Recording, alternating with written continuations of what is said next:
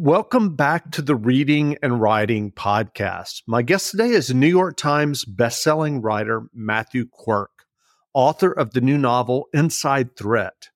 Quirk's earlier novel, The Night Agent, is now a critically acclaimed and popular Netflix series, and Netflix has already renewed The Night Agent for a second season. Publishers Weekly wrote about Quirk's new novel, Inside Threat Quirk masterfully ramps up the tension and paranoia as the body count rises. Agents turn on each other, and Hill tries to suss out who is the greater threat the traitors or the man he has sworn to protect. Matthew, welcome to the podcast. Thanks for having me. Absolutely. Well, if someone hasn't yet heard about your new novel, Inside Threat, how would you describe the novel?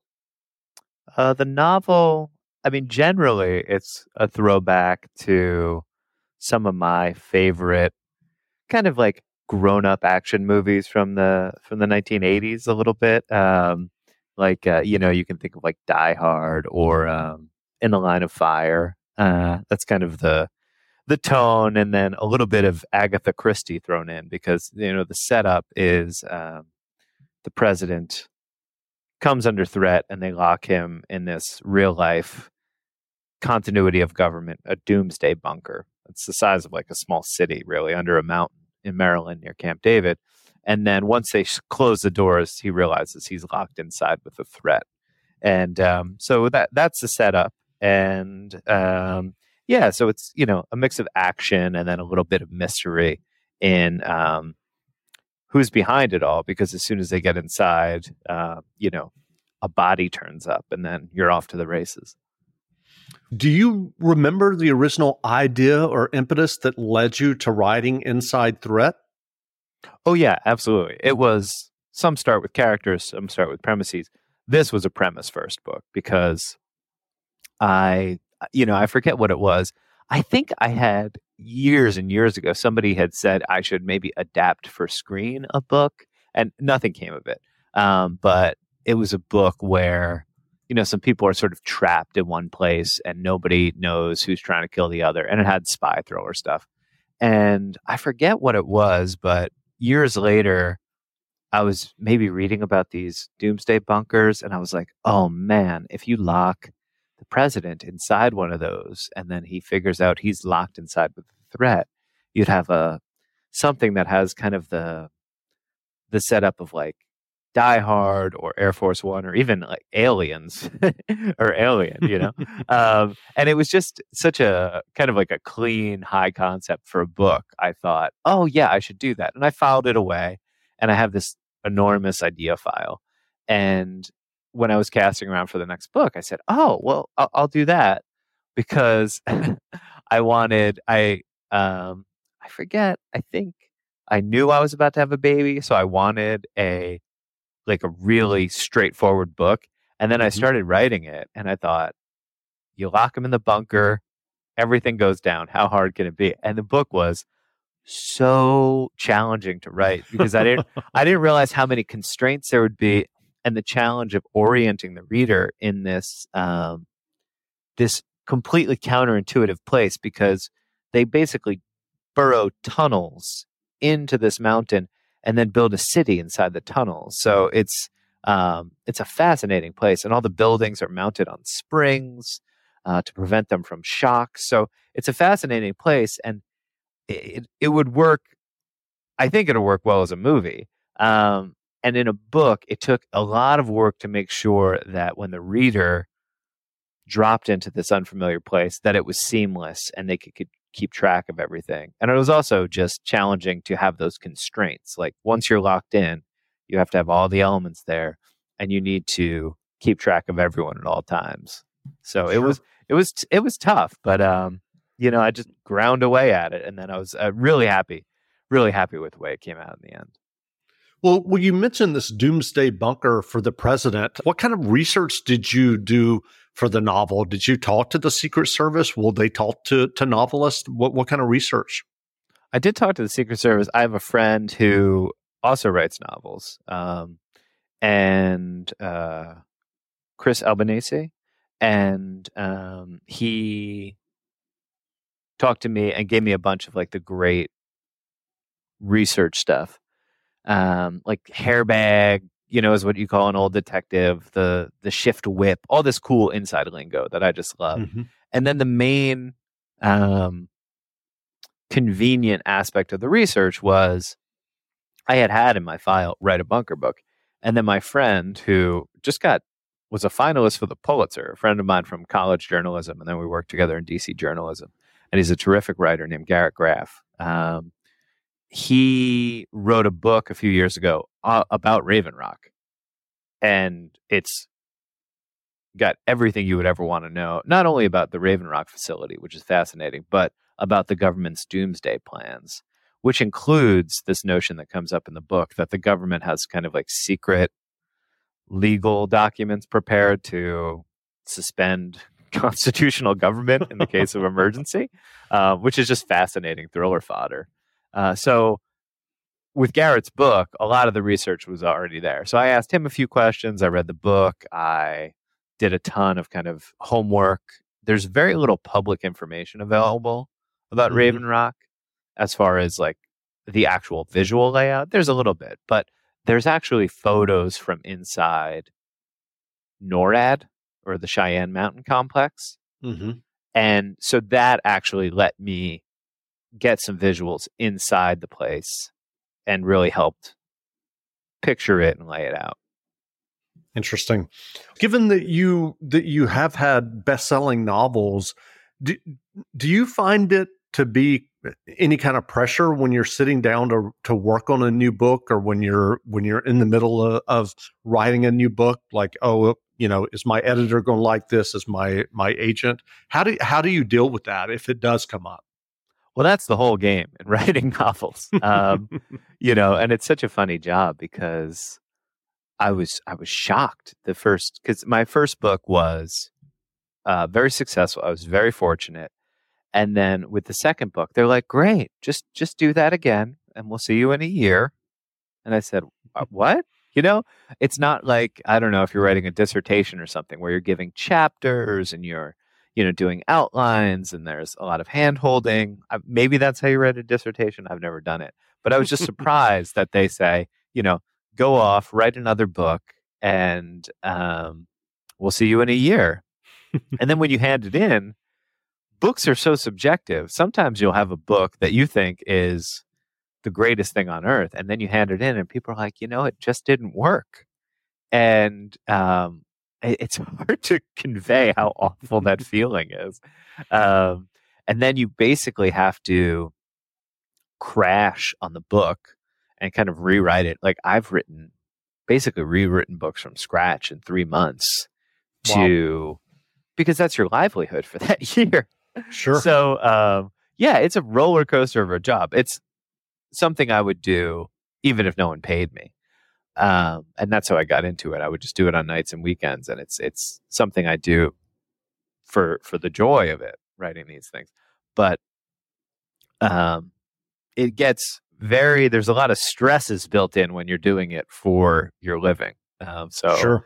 you know, it's it's really it's it's all a head game in in terms of uh, as you said crashing on the book or rewriting it i mean have you ever just thrown one out completely and just said oh i'm just going to do something completely different and try to write it in 3 months well i've i've dramatically reworked two of the 8 or 9 um and a, as awful as it is when you hand in something and they say this doesn't work it's better than publishing something that doesn't work Sure, sure. Um, and in both cases, I was able to keep a lot of the elements.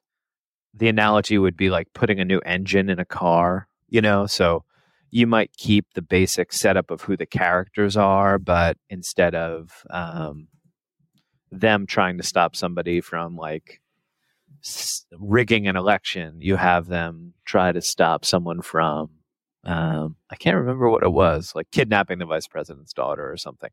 Um, mm-hmm. So it's it's possible to keep a lot of the character interactions and then completely change the external plot they call it. So I've I've done that twice. Uh, the book Hour of the Assassin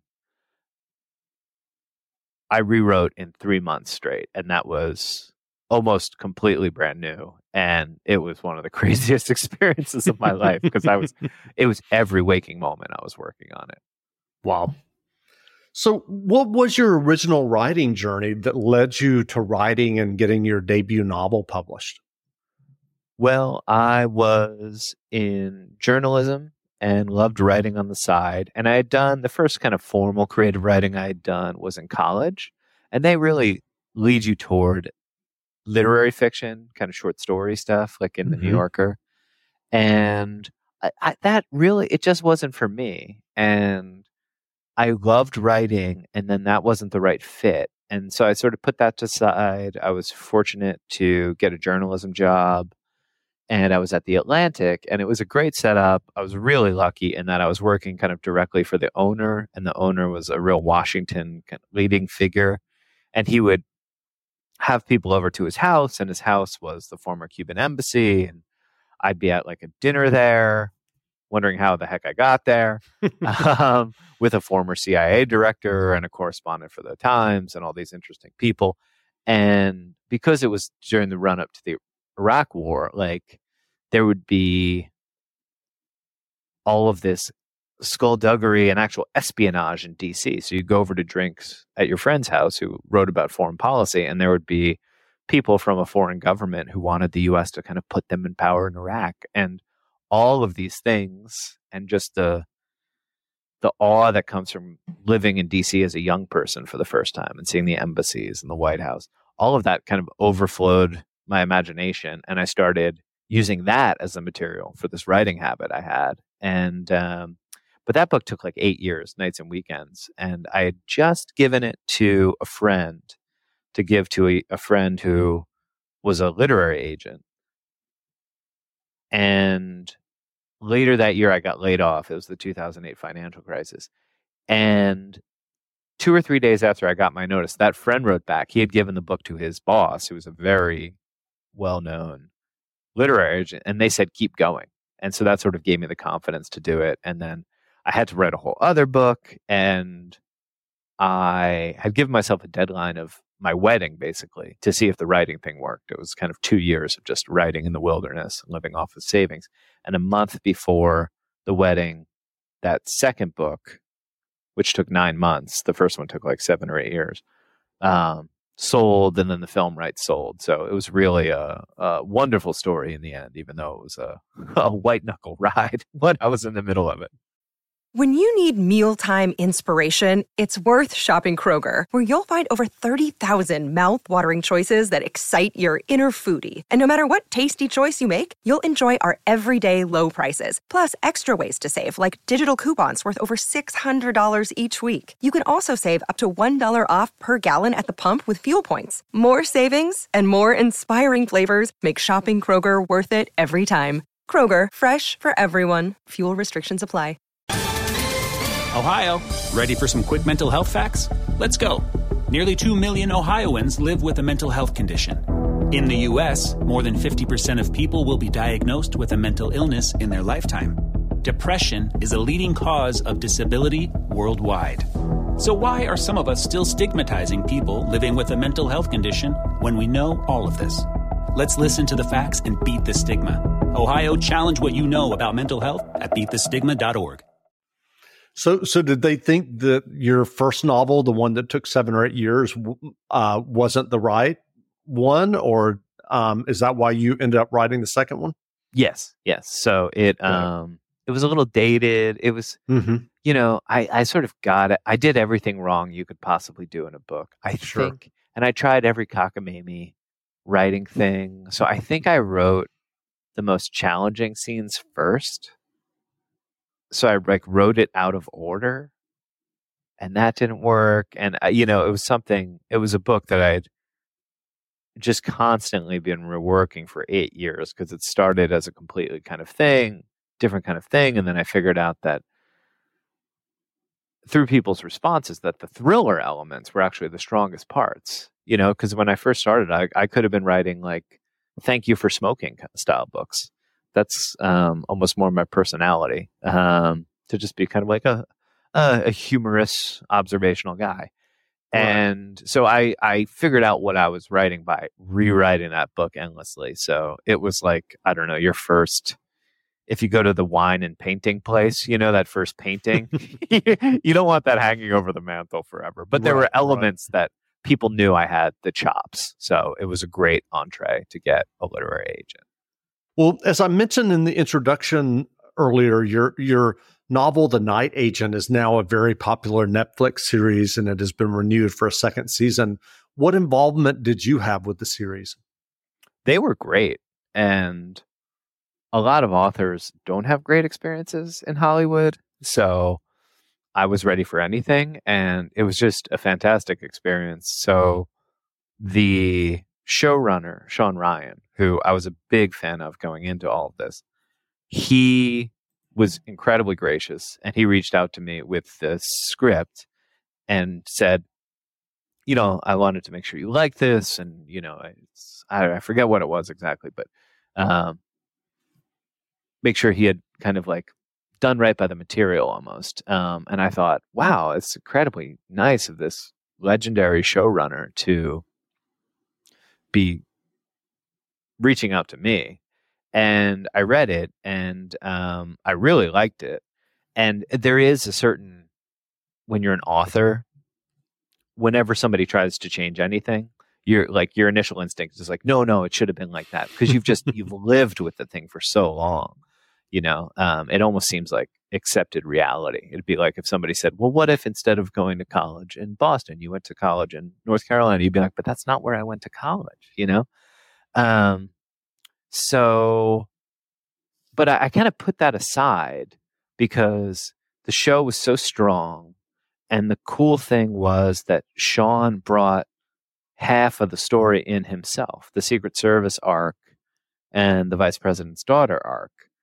And I love that. I kind of put aside that knee jerk writer reaction to say, like, oh, don't change anything and realized it was going to be its own thing. And it was a really cool experience for me because there's a thrill that comes from seeing your work taken almost in some cases like word for word these scenes that were really meaningful to me like you know the opening call scenes in the night agent eh, or the subway crash and and taken and you realize like they're just going to film them and take them straight. And then it's such a thrill to see your words and the things you dream up in like your office um, to be dramatized and to have these amazing actors and all these talented people put them together. And at the same time, at the end of the pilot, the first episode that I was reading, there's the first element that was brand new from Shawn. And I said, Holy, like, who is this? What's this? And I got to experience it as a reader or a new viewer as well with the twist. So it was just really cool. And then I went up to set and everybody was really nice to me and it, I got to see how hard they work, which is it's just absolutely astounding how hard and how many people work on these television shows and and it's such incredibly painstaking work. And then um, you know, I got to go up to the premiere and that was a thrill. It was my wife and I's first uh, night out since we had a baby. It was just, it was really fun. And everybody was really sweet there. And I mean, basically what I said, I had some conversations with, with Shawn where he was asking a little bit about the characters. And I later saw when he was interviewed that like those were helpful to him. And I saw it show up in the show. So that was, that was really cool. Uh, but my main attitude was, I, you know, I'm here to help and I'm also happy to leave it to you. And it was so nice to have such a talented showrunner who I was a fan of because I trusted him. You know, and it might have been a different situation if it was somebody whose initial idea I was like, well, you know, I'm not sure, or if it was somebody who um, wasn't just like such an accomplished, talented person. And it was nice to be able to trust him and let it go and then see him absolutely deliver beyond anyone's expectations and it turned into this like massive global thing i think it's like netflix top five of all time it turned into that's, a monster that's amazing yeah that's amazing. so I, the whole thing has been a fairy tale. And I'm like, you know, my joke is it's your typical Hollywood story. You know, everything comes together quickly. It works out a hundred times better than you thought, and everybody's really nice. Yeah. I'm not sure that's the typical. no, I don't think so. well, what writing advice would you offer for those who are working on their own stories or novels? Some of my favorite writing advice is to get away from the computer. And by that I mean it you know, at different stages it takes different forms, but when I'm figuring out the outline of a story, I outline. I will just wander the neighborhood or go for a walk and just let it fill in because your brain works at these mysterious deep levels that I don't think you can accomplish the same outcomes by kind of moving words around on a page. And I'll just think about the story and think about the story, and then I'll come back and write it down and outline it. Um, and then at the same time, or later in the process, I should say, I will, when I have a scene, I will just kind of walk through the neighborhood until picturing what happens in that scene until I can picture it all in my mind. And then I go back to the computer and write it down. And the same way, if I'm stuck on some creative problem, I'll go take a walk. And it's nice to not be in front of the computer all day. And it just, I find that's like very helpful for creativity. So that's that's one of my my favorite bits of advice. What what novels or nonfiction books have you read recently that you enjoyed? Um, let me see. I'm reading The Wager right now, the David Grann. Um, it's about uh, this kind of shipwreck and mutiny. Um, I love that. I read Louis Menand, um, The Free World. It's like a cultural history of the 20th century. Um, it's really fascinating, and it's hard. To, I don't know. I find it hard to get good recent history. Um, uh, the Hilary Mantel trio of books, The Wolf mm-hmm. Hall. Uh, I love those. Um, I read. I think this is older. Daniel Dennett. It's from Bacteria to ba- Bach and back. It's just about how like consciousness works, and that was totally mind blowing. And I think I forgot all of it as soon as I read it. Um, so now it's in your subconscious. Yeah, yeah. So I don't know. I just I, I cast about pretty widely. Um, but and then I mean, really, the recent books I've been reading are like How to Talk So a Child Will Listen and Precious yeah. Little Sleep and all these all these child. Good luck with that. Yeah. well, where can people find you online if they want to learn more about you and your novels?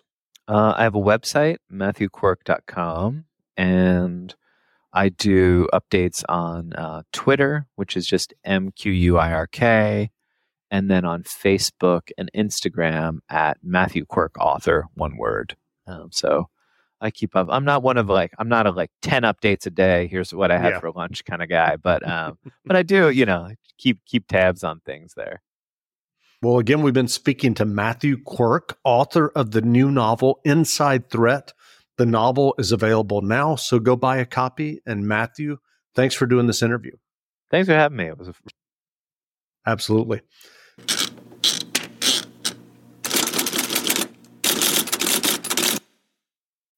When you need mealtime inspiration, it's worth shopping Kroger, where you'll find over 30,000 mouthwatering choices that excite your inner foodie. And no matter what tasty choice you make, you'll enjoy our everyday low prices, plus extra ways to save, like digital coupons worth over $600 each week. You can also save up to $1 off per gallon at the pump with fuel points. More savings and more inspiring flavors make shopping Kroger worth it every time. Kroger, fresh for everyone. Fuel restrictions apply. Ohio, ready for some quick mental health facts? Let's go. Nearly 2 million Ohioans live with a mental health condition. In the U.S., more than 50% of people will be diagnosed with a mental illness in their lifetime. Depression is a leading cause of disability worldwide. So, why are some of us still stigmatizing people living with a mental health condition when we know all of this? Let's listen to the facts and beat the stigma. Ohio, challenge what you know about mental health at beatthestigma.org.